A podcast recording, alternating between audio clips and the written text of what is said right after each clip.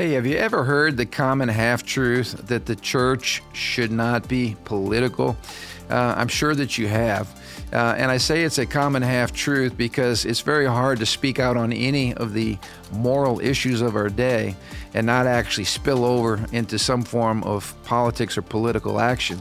Let's take the sanctity of life. Let's take the sanctity of marriage. Both of these are decisively biblical issues. And yet, if you stand in the pulpit and talk about these issues, you'll be accused by some of being political. Is it a bad thing?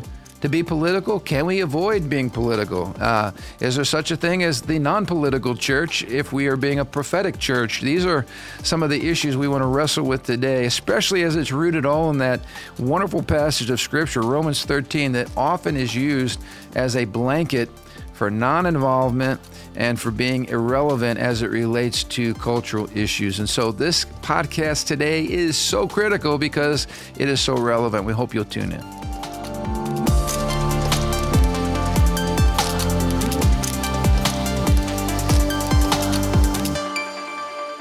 Hey, welcome to the Ron Johnson Discipleship Podcast. Are you guys ready for your weekly dose of political fun from uh, Pastor Andrew and I? Because today is fun. We're going to be, we're dealing with probably one of the most frustrating uh, excuses that I, I, have run into as a pastor, and I'm sure you have as well as a pastor. Over and over again, we're talking about kind of the, the lies, the cultural lies that the German church swallowed during Hitler's rise to power, and making comparisons, if you haven't been with us, making comparisons to the church in America today. And um, we've talked about a number of those lies, but this one to me is like the most prevalent this is on the lips of most pastors in America, and this t- this chapter is entitled "Be Ye Not Political."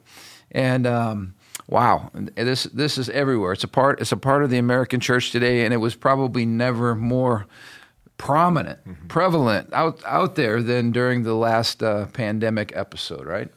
Yeah, and this is a label that I think people it's it's been weaponized, so they kind of it's like being a racist or whatever. No, that's, that's a, that's, right? That is a, a, really good point. It's a label they just kind of slap on you, and once your label, no one else even. Uh, you, no one's thinking more deeply about what that means. They just slap it on you, and they say you're the political church, you're the political yeah. pastor, and all of a sudden you're put into a box. You know, right. That, that's how our culture thinks. Yep. And you know it's interesting because I've seen this happen. If I make a statement on social media that addresses a candidate's unbiblical stance or I speak out strongly on a social issue like the sanctity of life. The if if that messaging spreads wide enough, all right, and gets outside of my little my little Christian echo chamber, mm-hmm. the number one thing I get back is, Oh, if you want to talk about politics, you should have your 501c3 tax exempt status mm-hmm. taken away. In other words, as soon as you talk about politics, you're out of your lane, you're being political, and we're going to take away your exemption because that's not, you know, that's not the role of the church. You're being political. I mean, it happens all the time. It just shows me people's blindness, their stupidity, their ignorance. Um, and as you said, that was such a good phrase. It, has absolutely become weaponized. The last thing some pastors want to be accused of is to be political. I mean, you'd rather be a bigot. You'd rather you'd rather be anything than be labeled political. Uh, I so. think the the the media has created such an emotion and such a layer layer and layer upon like negative connotation to a political church that we no longer actually think deeply about what that term means, right? We just it's again, it's like being a racist or a bigot. Like you just throw that. Uh, it's like the it's like you know, you throw it's like the you know the witch hunts in the past. You just yeah. throw that label on somebody, right? Right. Now they're a witch. Now they're all of a sudden they're on the defensive. You, yeah, it's a, it's a verbal hand grenade, you yeah. know. And like you said, most of the time we don't ever stop to say, well, what does that really mean, or to think deeply about the ramifications of your argument. Yeah. And so maybe that's a good place for us to jump into this chapter today.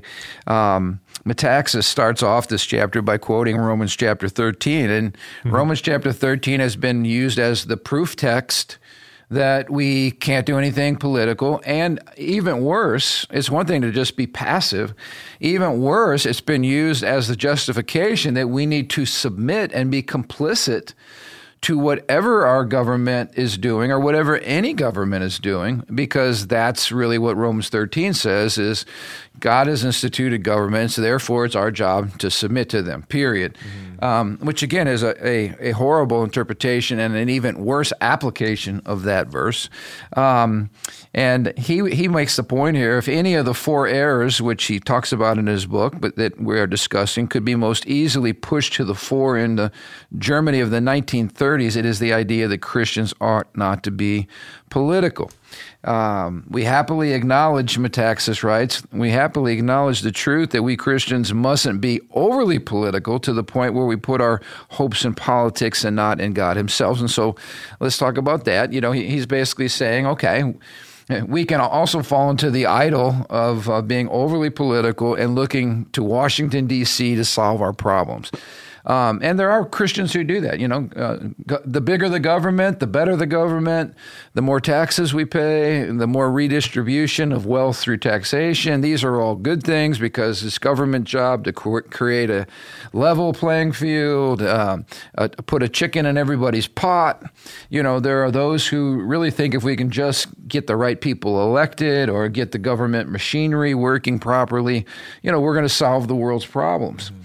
Um, and um, I, I, can't help but think that maybe that wasn't the uh, the vision behind the United Nations. You know, if we can get all the leaders of all the nations together in one room and get on the same page, we can actually create utopia here on planet Earth, right, right. and solve the problem. So, I think this is a, this is a point that we need to talk about a little bit and even as it relates to our own local church context, the last message we want to communicate is that um, if we just get good people elected into office, we'll solve all of our, our problems. Uh, because again, that makes an idol out of government, and government is not what we're looking to to solve our problems. In fact, uh, I love Ronald Reagan's famous quote, and I'm, I'm probably going to mess it up because I usually do. But the, the, the gist of it was, if somebody comes to your house and says, "Hey, I, am from the government. I'm here to solve all your problems," make sure you take off running the other direction mm-hmm. because that's not good news. Uh, government has a very narrow scope uh, an important scope, but a very narrow scope. And when we allow it to get bloated uh, outside of that realm, we start really putting our confidence in um, in an institution that becomes idolatrous. You know? Yeah, there there are specific roles that gov- that's government's lane, And they should be very effective in those lanes, right? Yep. Um, but there are many roles that's much more effective in other realms, like the family or, or, or the, yep. the local church or a community center. And when the government you know, veers from its its supposed lane to other lanes becomes less and less and less effective. Eventually, becomes the point of tyranny. And, and, and we have talked about this before. We believe in what the Bible says about human nature. So the concentration of power, concentration of wealth, right. concentration of authority, concentration of media or big corporation, whatever, and, and in collusion with government is not a good thing. Yeah. It's a it's, just to get at yeah. gosh, you know, we talk about conservatism and all that, but really conservative ideas, if you trace them back, they come from Scripture. Like the idea of limited government, right, that tends to be right. a conservative value. Well, where did that come from? Well, it comes from the Bible. It comes from an understanding that a concentration of power, as you mentioned, yeah. usually leads to tyranny. And so we want limited government, right. we want local government, we want accountable government, uh, and we want the rule of law. We want a constitutional right. government to keep people uh, in their proper lanes, and we want checks and balances. So all of these ideas, though, are only necessary because we believe that human nature is fundamentally fallen. Right. If human nature is perfect, we wouldn't need separation of powers. But these yeah. are biblical ideas. Then we even, if human nature is perfect, we wouldn't even need the government. Well, you know? you go. So, so I, I, think this is nuanced because when we say we won't limit the government, people will say, "Well, why are you guys trying to legislate about pro-life issues, right? Or, or the border issue?" And then so so like it seems like we're we're we're being hypocritical. We're talking both sides of our mouth. But the truth is because there is a lane, there is a role for the government to defend life, to defend the innocent, right? right, right. Um, to protect the border of a nation, to establish the border of a nation. There are proper roles for government. So it's nuanced, but again, because people don't consider these nuance and these these specific lanes from a biblical worldview and really are sophisticated enough to process those things, all of a sudden we just get attacked. You're this and you're that, you're that, you know, and just bumper sticker slogans and so forth. Exactly. You know, you know, Eric Metaxas was mentored by uh, Chuck Colson, who's now with the Lord. And Chuck Colson used to have a, a saying that was so true. He said, Jesus is not returning on Air Force One. Uh, and what he meant by that is we need to stop looking for political solutions to really spiritual problems. And this is where the church comes in, because if the church doesn't step up and, and voice these things right. and lead right. and point people back to Christ, then we're going to, you know. Eh, so here, here's an example. We just had uh, yesterday was a election day. Usually, those on the left spend all kinds of money. Will will use every single tactic possible, whether it's even moral or immoral, uh, right or wrong. It doesn't matter. The goal is to win an election, because for the left, if you don't believe in God. Uh, politics is your god, and power is is the means to That's you know end. Power is the end. Yeah, power is the end. Higher yeah, than power. Whatever, yeah, whatever you can do to be in power, do it. And so that's why we're doing all kinds of crazy election stuff, you know, ballot harvesting and uh, all this stuff. You know, we, we, we, we won't allow people to simply be required to show an ID when they have to have an ID for a thousand other things, and then we call that being racist or something. I mean, it, we go to no no end to try to win an election because for for godless people that is your savior. It's government. Uh, we on on the the conservative right as Christians sometimes we haven't figured out this this game in terms of how to win because for us, uh, going out to vote is like a necessary uh, inconvenience. You know, like we're trying to raise our families, we're trying to work, we're serving at our church. You know, uh, and then we oh yeah, I got to go vote. That's not the way the left deals with it. They make a total idol out of right. government because that's that's their savior. Um, so so we're not saying that, and that's not the way we want to be, and that's not what we we the way we want to approach it. But Metaxas asked this question Where do we get the idea that it was possible to avoid being political at all? Uh, what's he trying to say there? I mean, he's basically saying nobody can go through life at any moment and, and not be at some level political because you know political issues and politics is all around us. Right. Uh, so where does that idea that thou shall not be political come from? Where is that?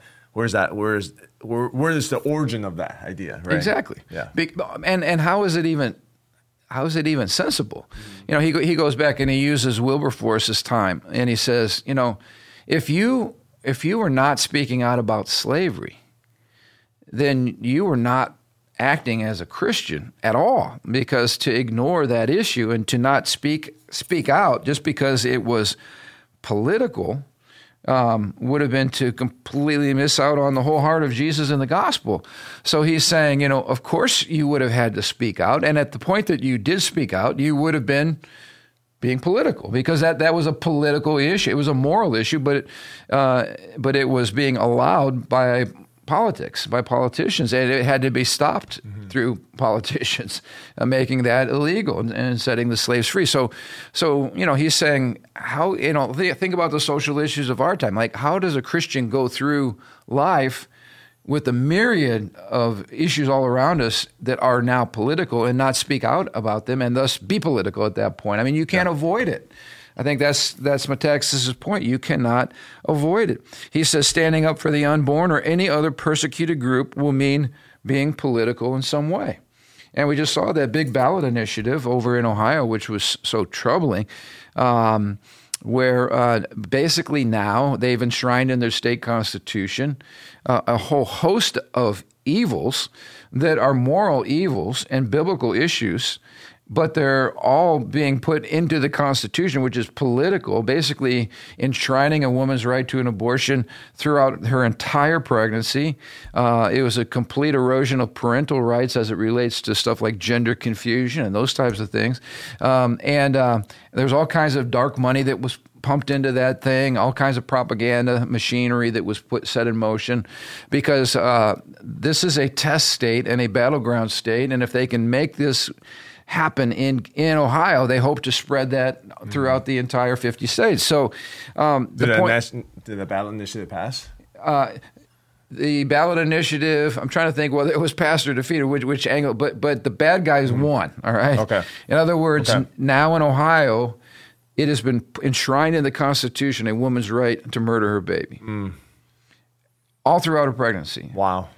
And all kinds of crazy attacks on parental rights as it relates to uh, gender confusion, transgenderism, those types of things, where Wow. where parents can be punished for simply trying to be parents and Yeah. for trying to raise their children and protect So that kind of come come under the radar a little bit, huh? That Well, that- it, it, I guess on the national level, I mean, there's all kinds of national groups on both sides Mm-hmm. um, pouring money and trying to to, to fight, uh, you know, because this issue is huge. Yeah. So here's my point again, too. I mean, what what the Ohioans do not understand is that by enshrining that evil in into their constitution, um, talk about bringing the judgment of God upon your state Yeah.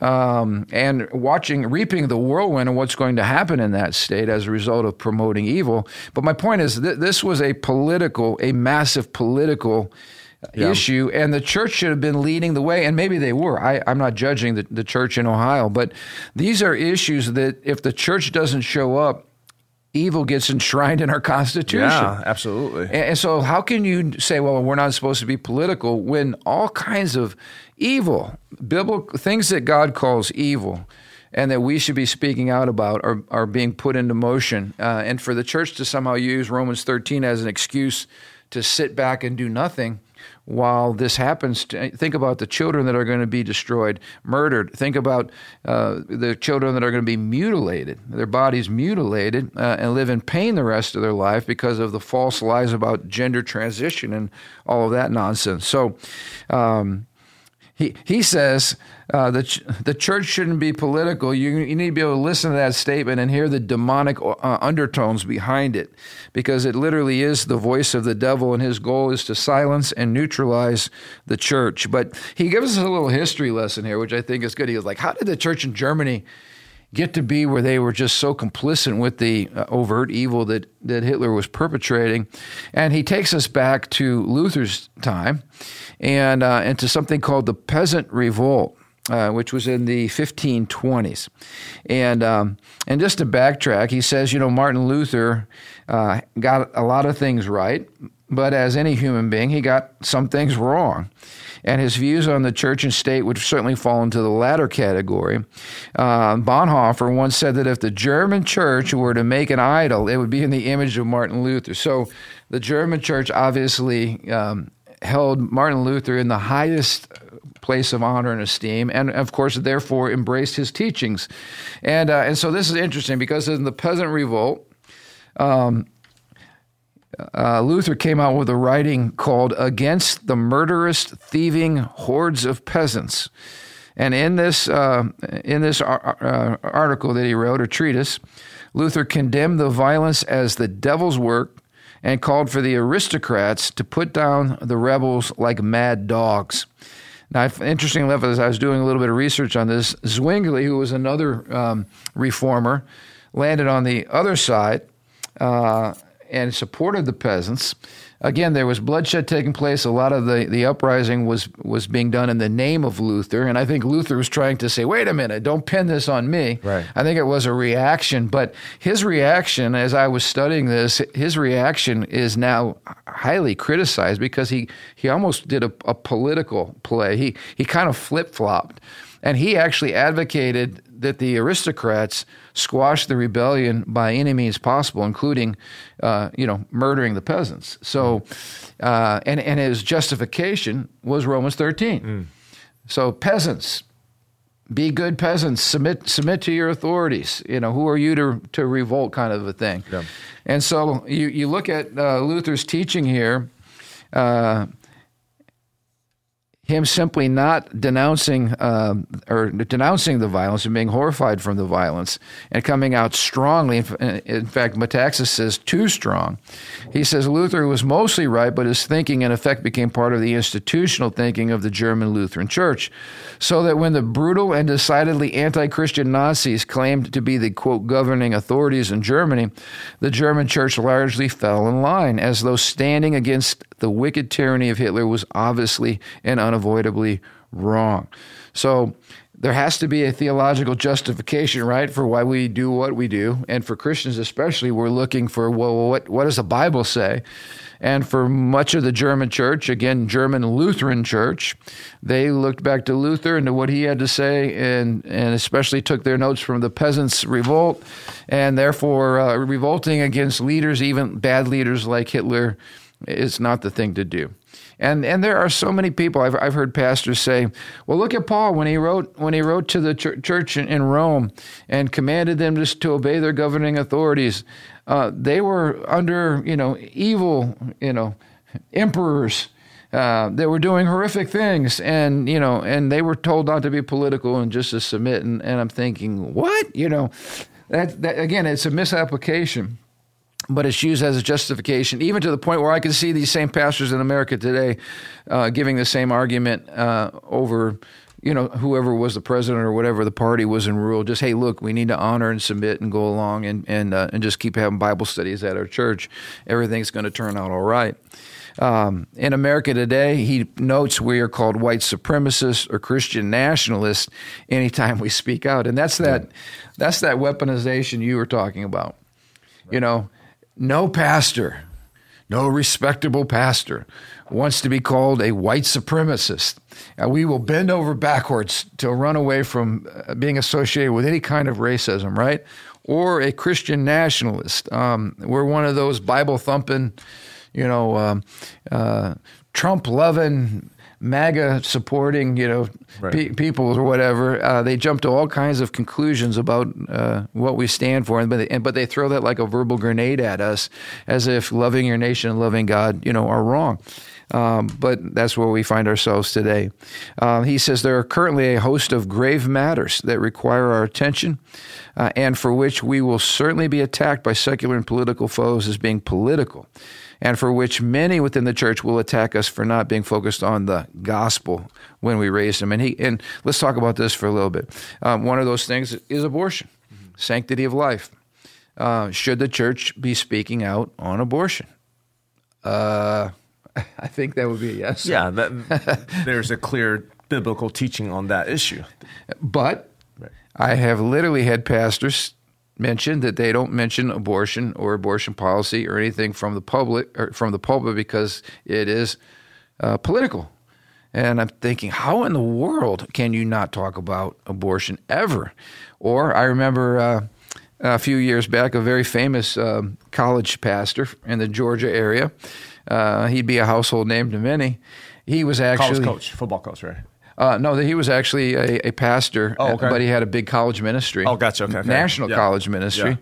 And somebody went back uh, over a decade ago and found that he actually said something about homosexuality and quoted the Bible that suggested that it was wrong. And he was canceled from one of his college speaking engagements because they they went back 15 years and found him actually talk about that issue.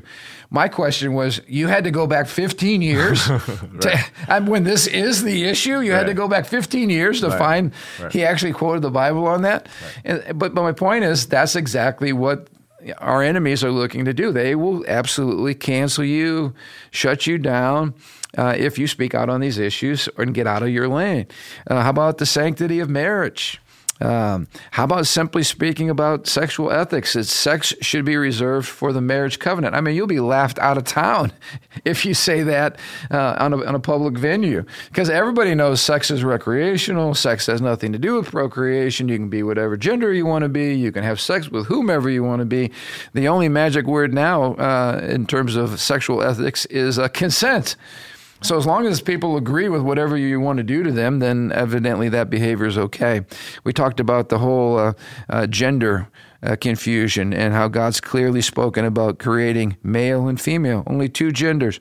But the question Metaxas asks is, hey, how many of you have pastors that have actually spoken or taught on these issues? And um, and I'm glad to say I'm one who has. Mm-hmm. But every time you you preach or teach on these things, you do take the risk of not only you know you're going to offend the larger culture, but what you also have to watch is that you're going to step on some toes with Christian folks who are whose lives are being impacted. Either their children or somebody in their family has been impacted by these issues, and yeah. now it's become not theological; it's become personal. Right. And so these are really like landmines that you have to dance around to know how to to address it properly in the right spirit and yet stay biblical and, uh, and have the courage to speak it out. Uh, so, again, Metaxas is saying these are gospel issues, uh, and we should be speaking out on them. And as soon as we do, we have crossed over also into what has become the political realm. He says, speaking the truth of God for his purposes is simply our duty. It's not extra credit Christianity, it's basic Christianity. Actually, it's simply Christianity. I like that. You know, this is not like the extra credit stuff. This is right. this is the gospel. It's it's speaking the whole counsel of God. And as pastors, you and I know we don't get the luxury of kind of picking and choosing uh, which things we want to stand for. And uh, and just to add, he he he also mentioned something that again has become very fashionable today. There are certain causes that are also political, like uh, sex trafficking. I don't care what side of the aisle you're on. To stand against sex trafficking is cool, and it's it's it's in fashion.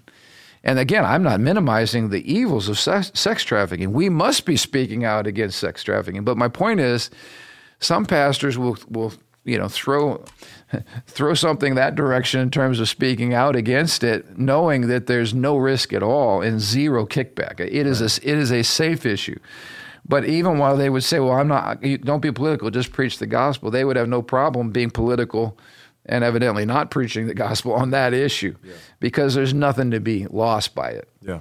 Um, and I think again, it was um, uh, uh, I think it was uh, Charles Finney who made the statement. He said, if we're not speaking out against the issues where the battle is raging the fiercest, then we're not being faithful to the gospel. In other words, okay, you can talk about that issue, but that's not uh, probably the biggest issue in everybody's face that, that deserves our attention right now. There, there's there's a lot of other issues that you're conveniently skipped over to embrace something that's going to have very little kickback. Mm-hmm. So that is equally cowardly on our part, or all these social justice things. You know, I was talking to a, a man who was sharing about a situation um, where where they were trying to to raise culturally sensitive vegetable gardens. And again, I, I have no under, understanding what that is, but trying to if if that's your preaching of the gospel and that's the battle line that you're drawing, you know, that's pretty pathetic. Yeah, I, I think about uh, Wilberforce when he, you know, you think about the time when he, you know, he fought the slave trade for decades, right? And I mean, it was a fierce battle. It wasn't like a, just a campaign, couple years. I mean, he gave his life to it, and he got sick. I mean, he was getting all kind of attack. And you, you think back on his time, like now you think back on slave trade, you're like, what's the big deal? Everyone knows the slave trade is bad, but but in his context, where he's at, my understanding, the slave trade was such a uh, money driver. It's su- it's it impacts every part of society. Well, let's remind people yeah. too, it was a global phenomenon. So it wasn't like this was unique to Britain. Right. Uh, slavery was was global. Uh, every nation was practicing slavery. Like some of the things we talk about today. You know, whether it's abortion or whatever, is, is a global phenomenon, and there's big money tied in. It affects your neighbor. So, so when Wilberforce is talking about slave trade, uh, he's talking about potentially his cousin's job, oh, yeah. livelihood, because his cousin might not be in slave trade, but he's in some type of job that's associated with the slave trade, yep. that's associated with slavery. Associated. I mean, he's touching on these issues that's integrated into society on from the from the found, from the infrastructural basis, which I would say the same thing about these things. Absolutely. So, so it, it, I'm, I, what I'm trying to say, but now today, after the battles and after the victory, you look back, you're like, well, thank God that right now, as far as in our lives, there's no infrastructure of our society that's related to the slave trade. So it's easy for us to talk about that now, right? Right. But the question is, if you're going to follow, if you're going to be consistent, there were there were pastors who I'm sure in Wilberforce's day said, "Hey, let's not be political. Sure. Let's just preach the gospel. Because they're touching on people's, like you said, you know, they might be talking about people's family, talking about their livelihood. Well, yeah, right? you're, or you're looking, you're looking out at your church congregation and yeah. sitting out there is somebody who's your biggest tither, yeah. whose business is completely wrapped in the slave trade. Yeah. And so now your choice is, hmm, do I really want to kick that hornet's Yeah. nest? Do, do I do I really want to please Jesus and preach the word, or do I want to just conveniently look over that part? Remember our illustration of just having everybody sing louder. Do we just want the church to sing louder while the the Jews in the boxcars are going by screaming, "Help me, help me"? Right. Um, because God forbid we we upset the our, our own economic stream. Right. And you know, Hitler recognized that for many of the pastors. He said, "You guys are just miserable little dogs. All you care about is your paltry little government subsidized salaries." Basically, they were they were willing to shut up and compromise the gospel, baptize it under Romans 13, stay non-political, just preach the gospel, but really what was the driving factor was economics. They didn't want their economic apple cart upset. And today we are facing the same thing. I'm just making a parallel between today and Wilberforce time. What he faced and what we're facing is not so different. Not at all. I mean, Yeah. it's the same. And, and again, I found this to be true because I've crisscrossed the state. The pastors most likely to preach on these issues from the pulpit are not mega church pastors. They're very small, uh, small to mid-sized churches because they have less to lose. Um, the pastors at mega churches, uh, they have a, a big machine that's running. It, there's lots of money required. There's lots of staff. They're living a comfortable life. They're making a nice income. And if they speak out strongly on some of these biblical issues, they will split that church right down the middle. Uh, so rather than split it down the middle where it needs to be split, right? If you're dropping the plumb line, split it down the middle and, and stand for truth. Uh, it's just easier to avoid it. But to avoid it, you have to come up with a justification. And again, what we're saying is the common, most common justification for doing nothing uh, about the issues of our day is to quote Romans 13 and then roll over and go to bed, you know, with with a clean conscience. Um, but but it, it leads to death and destruction and tyranny uh, for the next generation.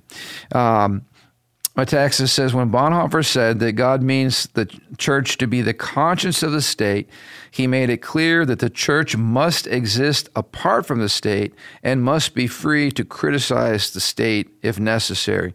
When the church shrinks from this duty, to God and to its fellow citizens. It is not behaving as God's church. And when that happens, the state and everyone in it will suffer. So this is powerful. He, he's saying, you know, there are three separate institutions created by God the family, the church, and the state. And the role of the church is to be a prophetic voice to, to those in power. Our job is to speak into politics. Our job is to speak to those who are God's ministers in that arena and to drop the plumb line of God's full counsel and to do it to do so unashamedly. Um, and to do so boldly. And that if we fail to do our part, then the state's just going to run roughshod over uh, over people's lives and over all of our liberties, and we've seen that happen. So, who are, who have been the most powerful voices for Reformation all throughout church history, or all throughout history? It's the it has been church leaders. That's why we're talking about Luther. He was a powerful voice for Reformation. Calvin, Zwingli. I mean, you can go right down the list. These were the folks who understood their role. John the Baptist, to go all the way back to the Bible, speaking truth to power. Um, because again, as we've highlighted in this podcast, just because you're in government doesn't mean you're not under God. You're still submitted to God. Government exists because of God, and government rulers are accountable to God, and it's the job of the church to remind them of what some consider to be that unpleasant fact. You know, he quotes here a famous passage, a great passage from Proverbs 24, verses 11 and 12, um, that we are to be a voice for the voiceless. Um, and that when people are suffering injustice and they have no voice, and we know it, we know that it's happening, for us to remain silent uh, brings condemnation and guilt upon ourselves. We must be a voice to the voiceless, and I can't, that's why the issue of abortion is huge because I can't think of people who have less of a voice than an unborn child in in uh, its mother's womb. So, um, again, a powerful reminder of our prophetic role. Um, he said, Where is the caveat that we are not to do these things if someone deems them political? And I love this quote uh, from Bonhoeffer. It is high time, he said, we broke with our theologically based restraint towards the state's actions, which he adds, after all, is only fear. Speak out for those who cannot speak. Who in the church today realizes that this is the very least of what the Bible requires of us? Some people look at, you know, political engagement as icing on the cake. It's like, well, I'm not really called to that. And Metaxas, quoting Bonhoeffer here, says, no, that's the very minimum of the gospel to speak out for those who are being victims of injustice. Um, and if we can't do that, we're failing in our role as the church. And he, he hits the nail on the head here. He says, um, really, our theology is, is a, a, a cover for our fear. I mean, that's kind of a that's kind of a strong statement, but maybe we need to pause there. At the end of the day, is the reason really why we're not speaking out that we want to preach the pure gospel? Is it really that we don't want to be political? Uh, or is it really that we're afraid that if we do, there there might be consequences? Uh, starting with our own families and our own congregation, our own church family, and then moving out in ever widening circles, right? Um, so this is Bonhoeffer challenging the German church, and again, I think I think we deal with some of the same issues today. And and let's talk about this. He said maybe those outside the church could be the ones who wake up those within the church. Um, let's talk about this a little bit. You know, whenever we've done an event that centers around, you know, f- for instance, freedom freedom to to not be forced to take a certain medical procedure, freedom to choose whether or not you want to wear a mask, you know, freedom to choose whether or not you want to practice social distancing. I mean, we have all kinds of areas where our freedoms were tested. Um, whenever we spoke out on those things, it wasn't just Christian people that said, "Hey, thank you, Pastor Andrew, for speaking out." Mm-hmm. There were there were unchristian or non-Christian people who love freedom they don't understand how to connect the dots yet. Or, you know, I, I had a woman come up to me at a, at our harvest festival and she said, "Do you remember me?" You know, uh, and I, I, didn't at the time, but she said, I, I first met you when you were over at the at the rally over in St. John uh, for students, and and you, know, you were the only pastor that was there, and that so." Stuck out to me or impressed me that well why aren't more pastors here that i wanted to come to the church and see who you were and, and again she wasn't a believer but she was concerned about her kids mm-hmm. and so how many how many mama bears because of what we're seeing happen with school boards and, and keeping parents hidden and taking away parental rights and and doing all kinds of perverted things to uh, to our children without pr- parents' knowledge or blessing, all these mama bears are rising up now and saying, "Over our dead body, are you going to do this to my kid?" And and again, these are not necessarily Christian people. They're just they're just Americans who are fed up. Mm-hmm. And Bonhoeffer said, "If I can't work with the church." Maybe I can just work with some unsaved people who realize that, like putting Jewish people in and uh, you know train cars and, right. and shipping them off to extermination camps to be slaughtered is probably not a good thing. Yeah, um, starting World War II, yeah, is probably not a good thing for Germany. Yeah, or for the rest of the world. Yeah. So, I think this is a good point. If we are if we are so theologically put in a coma by a misinterpretation of scripture that gives us a get out of jail free card and somehow we don't have to we can wash our hands and stay out of the messy battles of our day. Uh, you know we're deceiving ourselves. And and and I like what he said. You know what? If I can't work with the church then I'm going to find people that I can work with that share the same values. Maybe are coming at it from a different starting point yeah.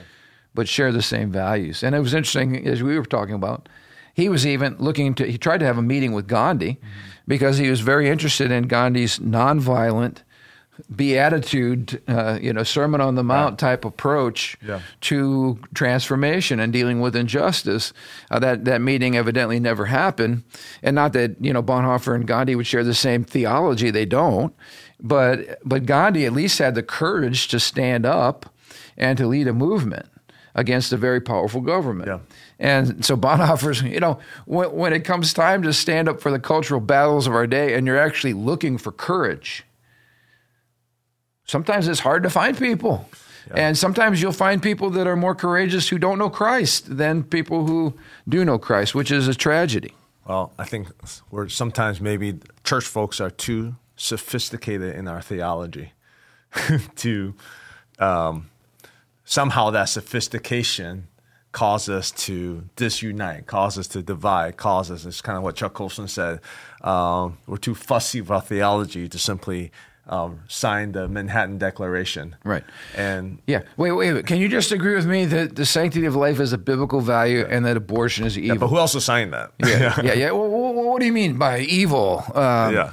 Uh, yeah, I mean, we get into all, and, Right. and usually when people ask like dumb questions like that, it's because they're looking for some theological, uh, you know, Loophole or- loophole. Yeah. To, to, oh, that's why I can't associate with you Yeah. because we don't exactly agree with the meaning of sanctity or something ridiculous like that. Uh, we miss the ele- elephant in the room because we're straining for these gnats. No, I think you're right.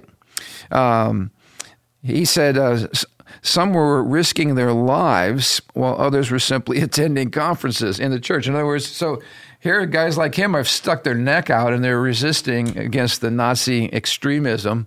And, and, and they could lose their lives. And he's speaking at conferences trying to rally pastors who are just there for to attend the conference. They have they have no plans on rolling up their sleeves and, and getting in the game.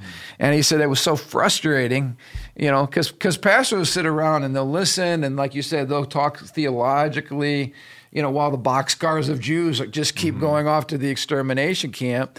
Um, and and he said it just even even today, how many how many pastors are going to go sit at a prophecy, end time prophecy conference? And talk about whether or not so and so is the Antichrist or the mark of the beast or how fast we're going to go over the cliff instead of just rolling up their sleeves and being a part of the Great Commission and planting trees and building schools for the next generation. You know, we're all ready to go to prophecy conferences and check out. I mean, it gets to be very, very frustrating um, when we when we hide our paralysis behind you know our theology. Um, he says uh, he was surrounded with patriots who were willing to stand even for Germany, but who did not know the Lord. And I'm saying this today. We have been we've received a a truckload of great patriots at Living Stones. What I have found is that some of the people that come to our patriotic meetings maybe don't know Jesus yet. And so one of the first things we do is say, look, our, our warfare is different uh, from the warfare of others who don't know Christ. Um, let it, let's introduce you to Christ, and then let's be Christians who also happen to be patriots. But hey, we'll take patriots anywhere they're found. We'll take people who will stand up for truth and righteousness and who love America and who may not know Christ yet. Uh, and we'll make sure that we share the gospel with them. But we can partner with those people on a lot of issues Yeah. Uh, and we will. We'll continue to do that. Um, he was talking about the powerful forces today. We got government, media, big tech, big pharma, uh, who are all united to literally just squash the voices of, of any dissent. Uh, and I just met with a, uh, a medical doctor uh, who, again, incredibly brilliant, knows his stuff. And you know, we were talking about the fact that if any of those doctors who try to speak out and say, "Wait a minute, let's talk about this vaccine," there's some problems with this vaccine. Let's talk about this study. There's problems with this study. Let's talk about the FDA and and uh, and what didn't go through the proper channels. Let's talk about big pharma. Uh, let's follow the money. Anybody that challenged the status quo at the time, the power brokers, w- was an object of ridicule, uh, attack, and their goal was to take away your license and basically destroy you. Yeah. Uh, so, th- so we need to understand, like the other side plays dirty, and and uh, and they're out to kill you. Uh, if not physically, they want to kill your livelihood and kill your future. Uh, so it takes it takes courage. Um, he brings out a really good point here. He says, "Truth is truth. There is no such thing as Christian truth. All truth is God's truth." This is so good. You don't put an adjective in front of the word truth and say, "Well, that's your guys' truth because you're Christian." That that oh, that's what you believe. No, the gospel is true for everyone, whether you believe it or not. We should be focused on pers- the pursuit of truth. Truth applies to every single person who's ever lived, no matter what culture, whatever background. That's the nature of objective truth. All truth is God's truth. Uh, and the failure of the church, Francis Schaeffer said, was to simply stand up for truth uh, and as truth, truth with a capital T. Um, and he said, even the unsaved, because we're made in the image and likeness of God, even the unsaved recognize truth when they see it. Um, so it doesn't take a rocket scientist for someone to realize that murdering a baby, the right to murder a baby up through nine months of pregnancy, is evil and wrong. Um, you don't have to be a Christian to see that and understand that. Um, but you do need to, to be a Christian to boldly proclaim the truth about Jesus Christ. And, uh, and that's really what Metaxas is calling us to in our day. Who, who will speak for those who have no voice? Uh, who will demonstrate bravery and courage to stand against these power brokers, government, media, big tech, big pharma? I mean, you look at the money and the influence and the power that has been brought together uh, with corporate America too in the game, and you realize, wow, well, there's a, a, a formidable foe, and it takes real courage to stick your neck out. Uh, but again, I, I think uh, we maybe we close with this. I think of the biblical example um, when uh, uh, Elijah tells his servant Gehazi, Gehazi's freaking out. Look at the armies that have come against us. And he says, No, no, you're not seeing the true armies. Look at, Lord, open his eyes and let him see uh, who's on our side. And he saw all the hosts of heaven surrounding them. You know, it takes people with spiritual eyesight to realize that we don't, with God, we have a majority. And all it takes is one courageous voice, one courageous pastor one courageous, you know, uh, marketplace leader, uh, one courageous doctor to uh, ignite a revolution with the Lord, you know, yeah. that can change culture. So, God, give us courage and give us bravery and give us strength to stand in these times and to declare what is true, no matter what arena, Lord, we're stepping into. In Jesus' name. All right. Well, hey, there's more fun next week. Um, but these are four really good myths that we hope we've exposed and um, encourage you don't fall. Don't fall for the Romans 13 trick that enables you to hide in your house or hide in your church and keep going to Bible studies while you do nothing while the culture around you putrefies. Yep. Um, don't fall for that get your voice, stand up, be a prophetic voice to those in power, and uh, and in the end, we'll see uh, we'll see God show up and defend truth. He always does.